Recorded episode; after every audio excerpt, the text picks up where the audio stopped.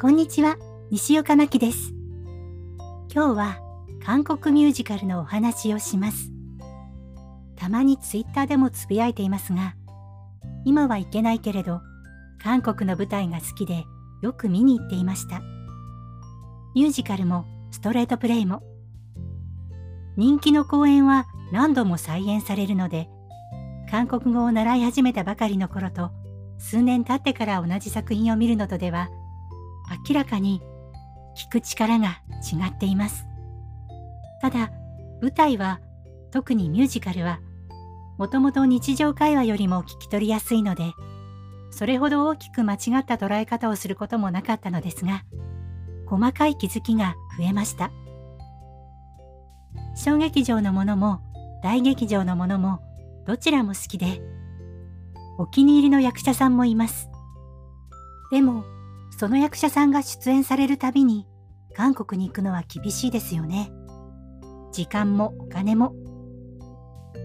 ですが、韓国では同じ時期に違う作品に同じ俳優さんがキャスティングされることがあるんです。というか、多いです。しかも、両方で主役とか全然あるあるなんです。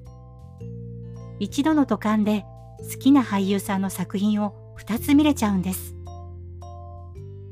ただ、大抵トリプルキャストなので、毎日出演しているわけではなく、両方を見るためには日程の調整が必要です。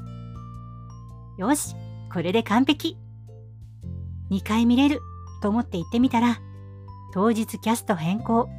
これもあるあるです。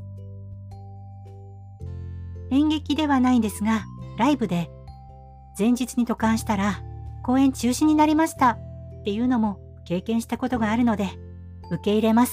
仕方ありません。それから、ちょっとでも遅くなると自分の席に誰かが座っていることがあるので、早めの着席も大事です。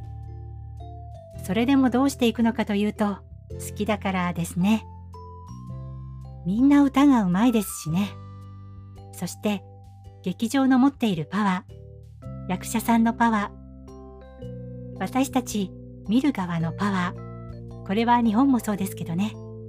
生の舞台の魅力は言葉では言い尽くせません。お、昨日と違って長く喋っちゃいましたね。